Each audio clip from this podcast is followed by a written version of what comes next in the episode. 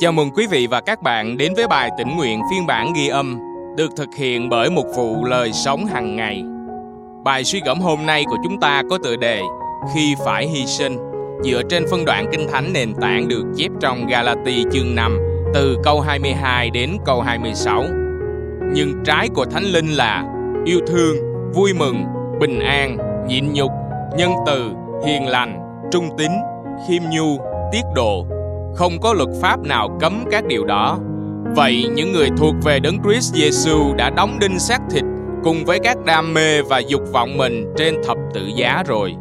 Nếu chúng ta nhờ Thánh Linh mà sống thì hãy bước theo Thánh Linh, chớ tìm kiếm hư danh mà khiêu khích và ganh ghét nhau. Và câu kinh thánh hôm nay chúng ta cần ghi nhớ được chép trong Galati chương 5 câu 22.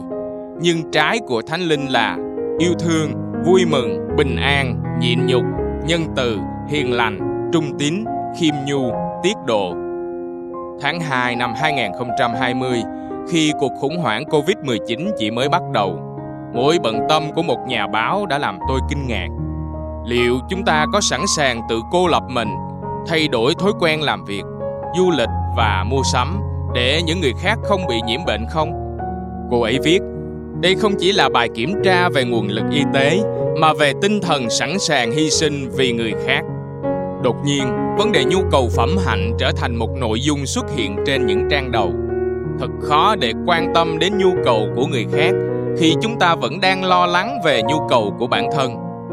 Cảm tạ Chúa vì chúng ta không phải dựa vào sức mạnh ý chí để đáp ứng nhu cầu.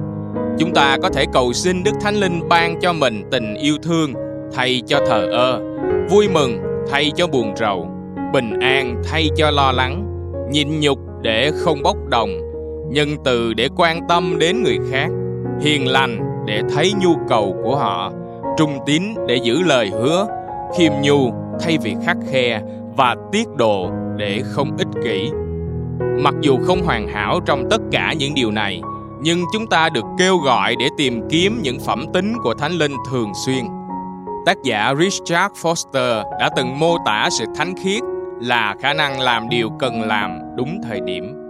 Và chúng ta cần điều đó mỗi ngày, không chỉ trong cơn đại dịch. Chúng ta có thể hy sinh vì lợi ích của người khác không? Xin Thánh Linh ban năng lực để chúng ta làm những gì cần làm. Đã bao giờ bạn hy sinh vì lợi ích của người khác chưa? Hôm nay có nhu cầu nào xung quanh bạn cần đến bông trái của Thánh Linh không? Chúng ta cùng nhau cầu nguyện. Lạy Chúa Thánh Linh, xin đầy dẫy trong con hôm nay và khiến con trở nên người có tâm tính tốt đẹp. Amen. Cảm ơn quý vị và các bạn đã lắng nghe phiên bản ghi âm bài tĩnh nguyện hôm nay. Chương trình được thực hiện bởi mục vụ Lời Sống Hàng Ngày.